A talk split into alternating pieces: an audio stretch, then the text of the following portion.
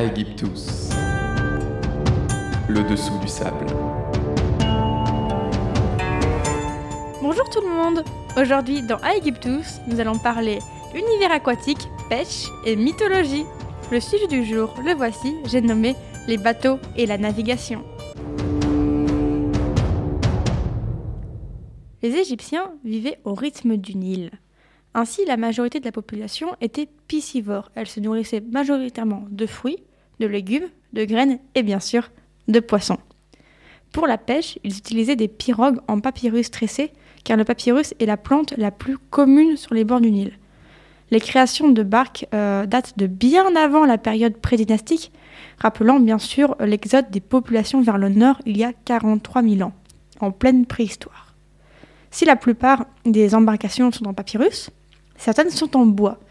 On a retrouvé une seule euh, barque monoxyle, donc monoxyle euh, faite d'un seul tronc d'arbre, d'un seul bois, celle-ci datant d'environ moins de 2000. La plupart des bateaux, notamment ceux fabriqués pour transporter des pierres euh, pour les pyramides, sont à base de plusieurs bois, de plusieurs arbres, comme le cèdre. L'innovation navale explose au VIe siècle avant notre ère avec l'arrivée des Phéniciens sur le commerce maritime. Les Phéniciens, ce sont ces peuples qui vivent dans le croissant fertile et qui ont énormément développé le commerce maritime et qui ont notamment euh, permis de développer les civilisations euh, égyptiennes et grecques. Mais donc, à quoi servaient globalement tous ces bateaux construits par les Égyptiens? Eh bien, en premier lieu, pour les petites barques de papyrus, à la pêche, bien sûr, mais pas seulement les nobles chassaient également à bord des embarcations, surtout euh, des gros animaux comme les hippopotames ou les crocodiles. Donc à bord des, petites barques, elles avaient euh, des flèches, des, euh, harpons, et donc tiraient sur, sur les hippopotames et les crocodiles. mais les barques et les bateaux servaient bien sûr au transport des pierres, des obélisques. Donc ce sont des barques en bois, à voile, elles étaient montées euh, à base de chevilles, c'est-à-dire que les bois étaient encastrés puisqu'il n'y avait pas de vis, pas de clous à l'époque. Et ces barques, ces bateaux pouvaient transporter jusqu'à plusieurs tonnes de pierres. Et contrairement à ce que l'on a longtemps pensé, les voyages égyptiens ne sont pas euh, limités au, Nil, qui pourtant euh, traverse une bonne partie de, l'Afrique du Nord. Bien au contraire, prenons quelques animaux, comme les babouins par exemple. Eh ben, ce sont des animaux très communs euh, en Égypte actuelle et qui sont même devenus presque des nuisibles euh, au, milieu du Caire, puisque ce sont des animaux qui sont tellement nombreux qu'ils se nourrissent dans les poubelles et rentrent dans les foyers. Eh bien, euh, ces charmants singes reviennent d'un voyage en pleine mer, longeant les côtes africaines jusqu'à l'actuelle Érythrée, le mystérieux pays de Punt. Et de ces voyages en mer, les Égyptiens ramenaient ce qu'ils ne pouvaient pas avoir, des plantes, des bois précieux, des parfums, des pierres précieuses, des animaux, donc comme les babouins, et donc tous ces éléments euh, qu'on retrouve souvent dans des cérémonies mortuaires, comme les résines qu'on a retrouvées sur les momies de Toutankhamon ou de Ramsès II. Ces résines n'étaient pas endémiques de l'Égypte et venaient de beaucoup plus loin. Et donc suite à cette découverte, plusieurs théories ont vu le jour. Euh, parce que, bon, des choses qui venaient d'aussi loin, bah, jusqu'où sont allés les Égyptiens?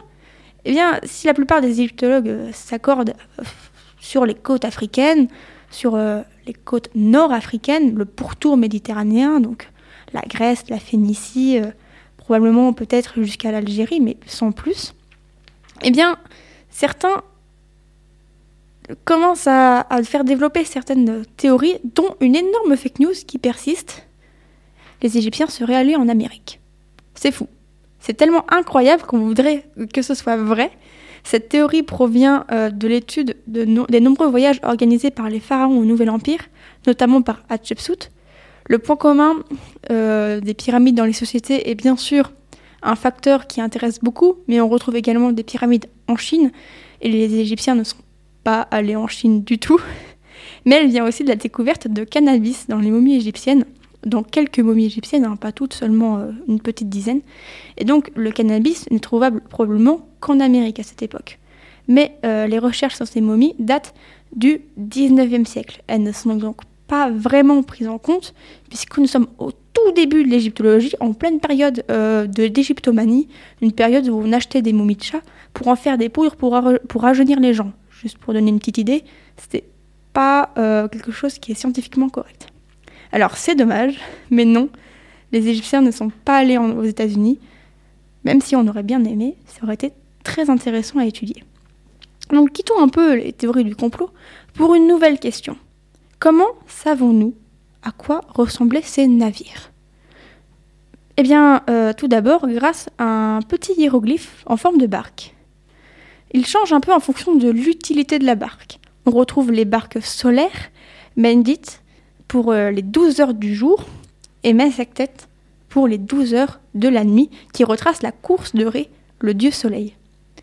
Euh, on retrouve également des barques de cérémonies religieuses, euh, notamment grâce à l'archéologie sous-marine, parce qu'elles étaient souvent ornées d'or et donc finissaient par couler lors des tempêtes ou tout simplement étaient jetées à l'eau une fois inutiles. Ensuite, on retrouve les barques funéraires qu'on appelle Netchepmet, notamment les barques funéraires du dieu Osiris, ou celles qu'on appelle Henu, c'est celle du dieu Sokar. Alors ce qui est intéressant avec les barques funéraires, c'est qu'on a retrouvé des modèles immenses enterrés aux côtés des défunts afin que ceux-ci puissent naviguer en toute tranquillité dans le monde des morts. Puisque comme on l'a dit plus tôt, euh, autant Ré navigue dans le ciel à bord de sa barque, le jour, la nuit, mais on navigue également dans le monde des morts, qui est un, monde, univers plutôt liquide. Et pour les défunts nobles n'ayant pas les moyens de s'enterrer avec un véritable bateau immense de plusieurs mètres, eh bien, on retrouve des maquettes de ces bateaux.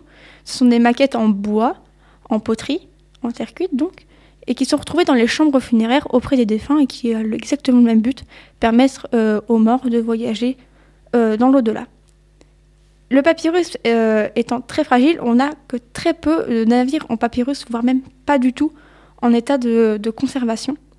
Et donc ainsi les Égyptiens vivaient et mouraient au rythme du Nil, dirigé par Hapi, le dieu fertile, mais aussi au rythme du soleil, voyageant dans une barque dans le ciel.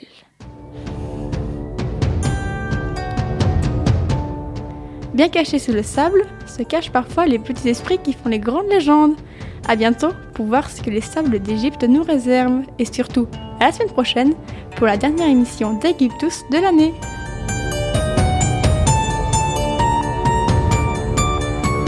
Aegyptus le dessous du sable.